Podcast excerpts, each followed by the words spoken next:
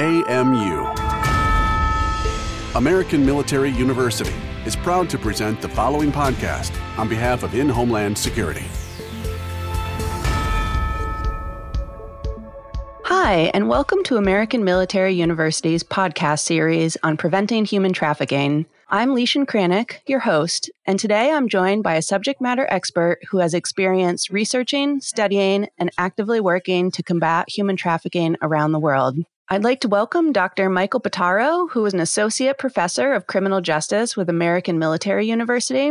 Good morning, Dr. Pittaro. Morning. How are you today? I'm great. Thank you so much for being with us. I want to just give our audience a little background about you so they can understand a little bit about how you've been involved in preventing human trafficking. Dr. Pittaro is a criminal justice veteran with an extensive background working with criminal offenders in a variety of institutional and non institutional settings. He's written several publications, including one titled International Efforts by Police Leadership to Combat Human Trafficking. He has also been involved in a project on pornography and its link to international sex trafficking in children. So, for our conversation today, I'd like to start by talking about sort of the scope of human trafficking and its effects around the world. As you know, a lot of people have a misconception uh, that human trafficking is just a problem, you know, in impoverished third world countries, but that's really not the case. Dr. Pittaro, I was hoping, could you start by just talking about the fact that human trafficking is a domestic problem as much as an international problem? Absolutely. Human trafficking is essentially a form of modern day slavery. So no country is necessarily immune to it. While it does occur in larger numbers in impoverished countries, that doesn't necessarily mean that it doesn't occur elsewhere. So it's in the United States as both a destination and origin country, but globally, nearly every corner of the world is touched by human trafficking. And so, in your work, you've sort of approached this from a couple different perspectives. Can you start by talking about your work on the maybe the international front? I understand that you've done some work with the FBI and other law enforcement agencies to sort of tackle human trafficking. Can you talk about that both from an internet based problem as well as, you know, an in person problem?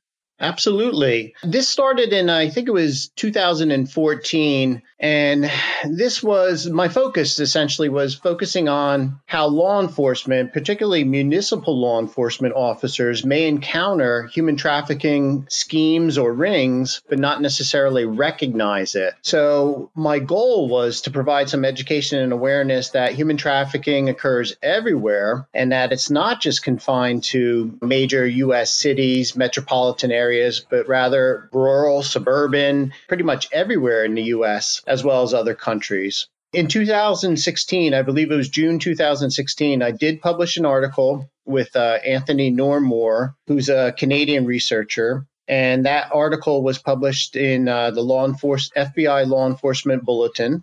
And what we focused on was trying to coordinate from a global effort, getting local, state, regional, and of course, your national law enforcement organizations to come together to try to tackle this problem because it's not a United States problem, it's a global problem. And in order to truly be successful and effective in trying to reduce these numbers, we really need the cooperation of other countries, particularly those countries that are most vulnerable or at risk of human trafficking. So the focus of our article was just that. We need the cooperation, we need collaboration, we need to share intelligence, and that's the only way that we're going to truly be able to combat this problem. Human trafficking is very similar to drug trafficking and weapons trafficking.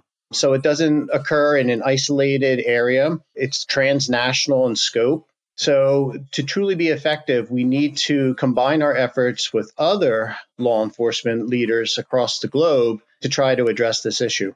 I think that's a really interesting uh, approach and something that is probably, in reality, the most effective way for law enforcement to really tackle this problem is one, for the average beat cop to have more training and awareness about what does human trafficking look like. It doesn't necessarily look like a beat up woman, it's children. I think I read that the average age of a victim of human trafficking when they first were brought into it is the age of 12, which is just heart wrenching. Many officers may not know that. They may think, you know, it's connected to prostitution. They may not just have a good idea of what a victim even looks like. And what, even if they did, what's the next step?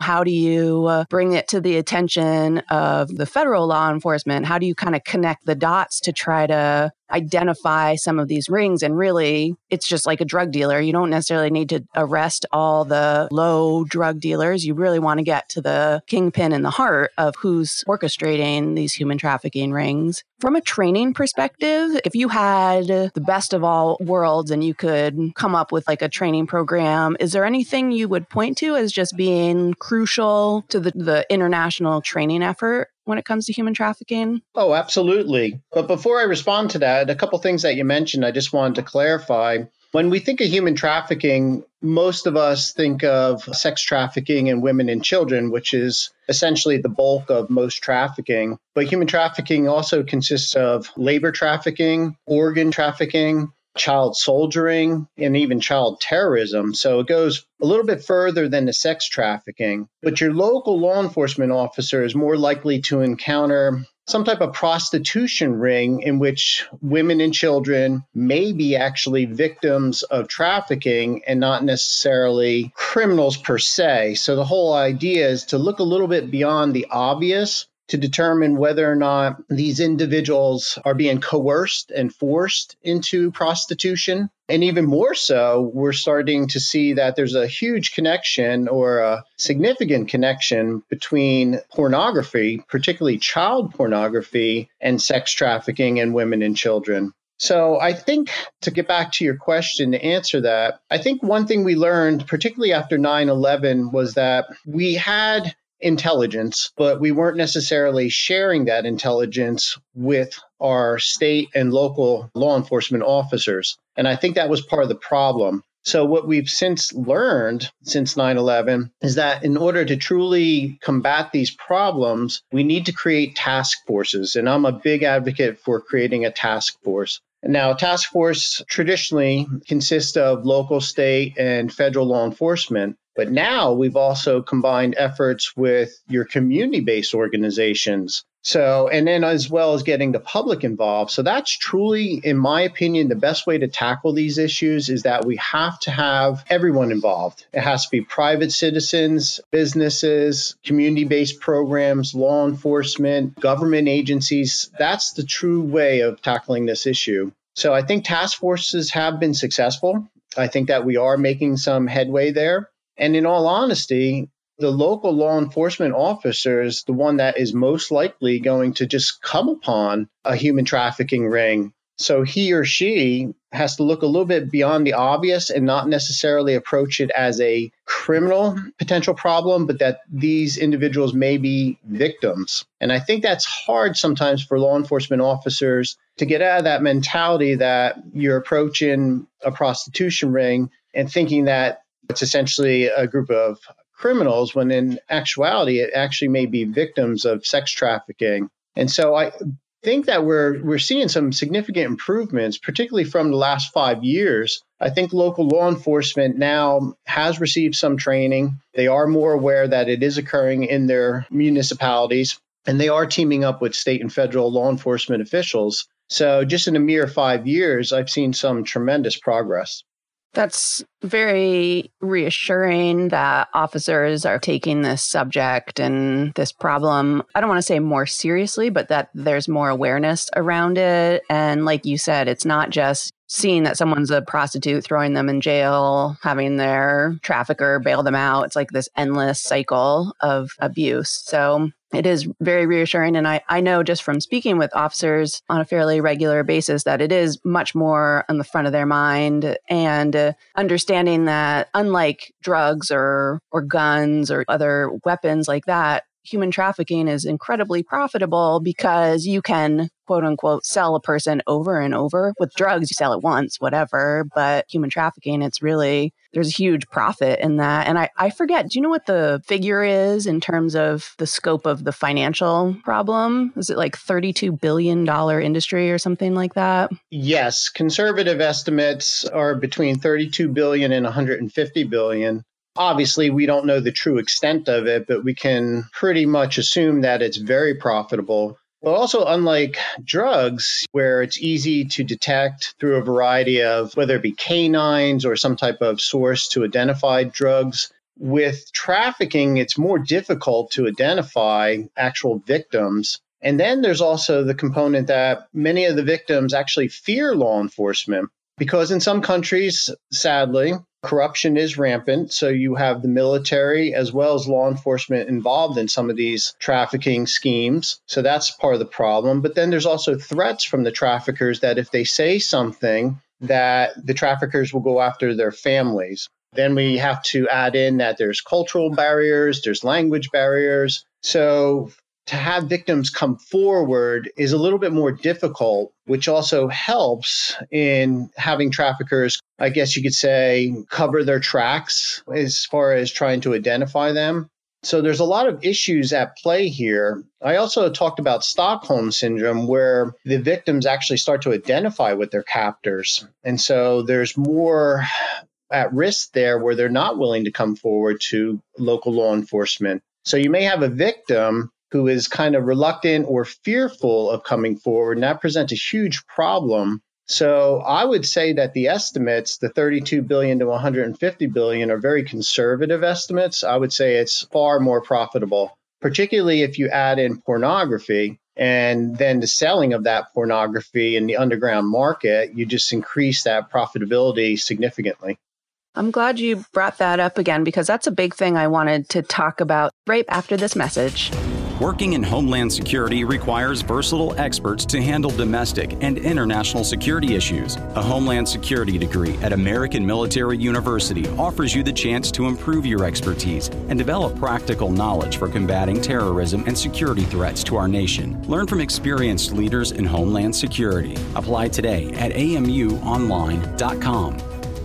We're back. I'm hoping you can talk a little bit from specifically a law enforcement perspective, how important it is for agencies to be increasingly robust when it comes to online criminal activity and how they can really do a lot of investigation online, whether it's on the dark net or other forums that might actually live on the, the open internet when it comes to the sale of people. You know, I know I've seen on back pages, which I don't know if that exists anymore, but there's not very covertly advertised prostitution, but there's a lot of, like you said, there's a lot of connections there. So, can you kind of talk about the online aspect of this and how it's just a growing uh, advertising portal for human trafficking a lot of times? Absolutely. I think with the advent of the internet, I think that increased all crimes. We're seeing traditional street crimes now going over to the internet to take advantage of the internet's capabilities, the ability to communicate. So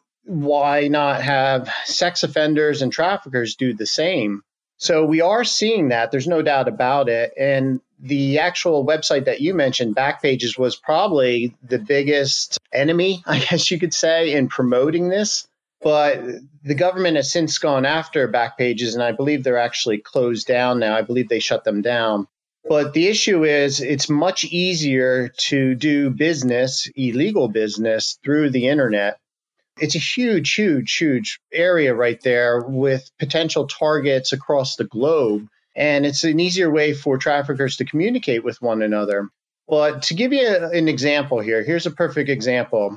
Let's say you have an American male travels overseas, goes to a country, say Thailand. He rents a girl, because you can rent, rents a girl. And while he's molesting this young girl, he's live streaming it. So you have people that are paying to watch him molest this girl. And then this is recorded. So then the recording is then sent through the dark web and underground market as child pornography. So the, the victim is being victimized in a physical way, but also being exploited and re victimized through the creation and distribution of this child pornography. So that's just one example. So, and as you mentioned, if you have a young person, typically a young girl, they can essentially be trafficked and used for many years. Whereas if you have drugs, say an example of like a kilo of cocaine, that kilo can only be cut down so much before it's completely gone. So, this is what's making it very attractive to criminals, particularly organized crime groups as well. So you're seeing a lot of organized crime groups kind of moving a little bit away from the drug trafficking and more into the sex trafficking simply because it's more difficult to detect from a law enforcement perspective. And the profits are just simply very significant profits. And I think that's the attractive part of it.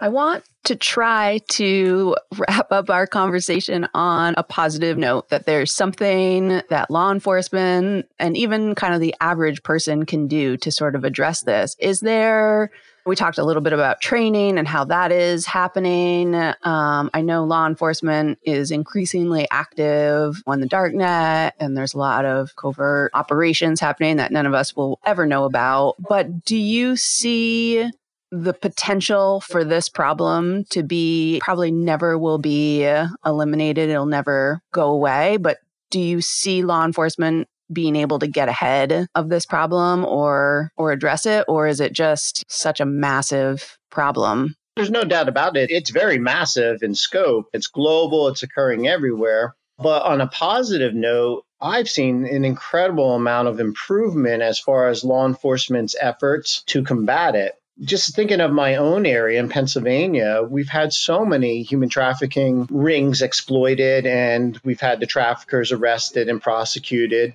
And that's through the cooperation of state and federal law enforcement authorities as well.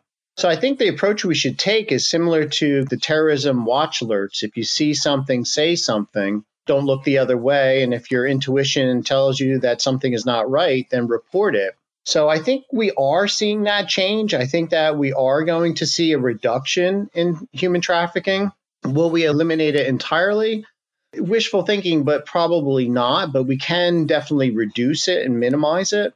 I think that requires that we need to come together as a nation, but also come together as a global society. The other thing I would suggest is that we kind of approach this from a public health perspective and not just look at it as a criminal justice problem. I think that when you have an issue of this magnitude, the public health perspective is probably the better approach. And that's looking at it as this is a societal, this is a global societal problem here. So we have to recognize the at risk factors, victims that are at risk, prevention efforts, education, awareness. We really need to kind of approach this from kind of like a grassroots perspective. And to me, will be effective. But when you have the task forces, you combine with community based organizations, the average citizen, I think if we get everyone involved, we can definitely make a huge, huge impact in the right direction.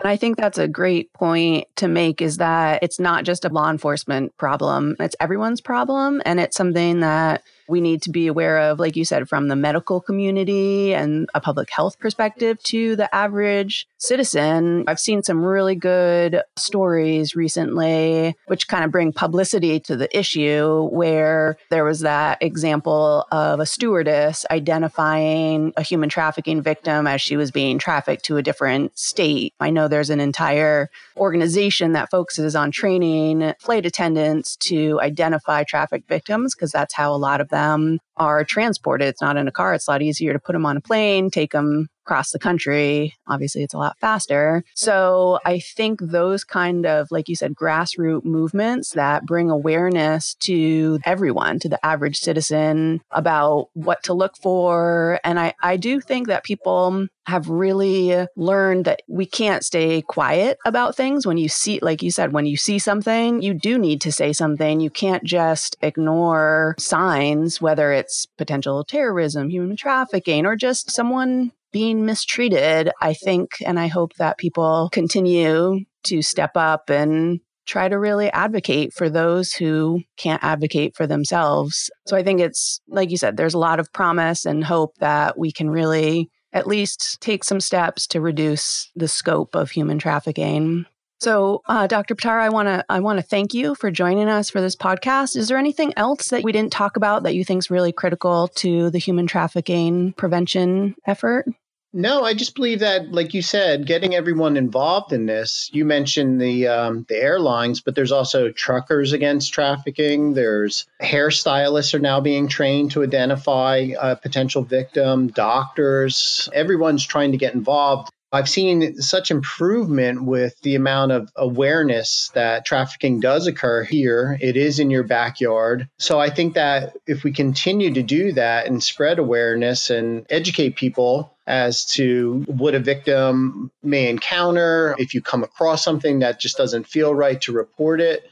I think people feel a little bit more comfortable reporting these incidences rather than looking the other way. So I definitely think we've seen improvement and we'll continue to see more improvement as time goes on.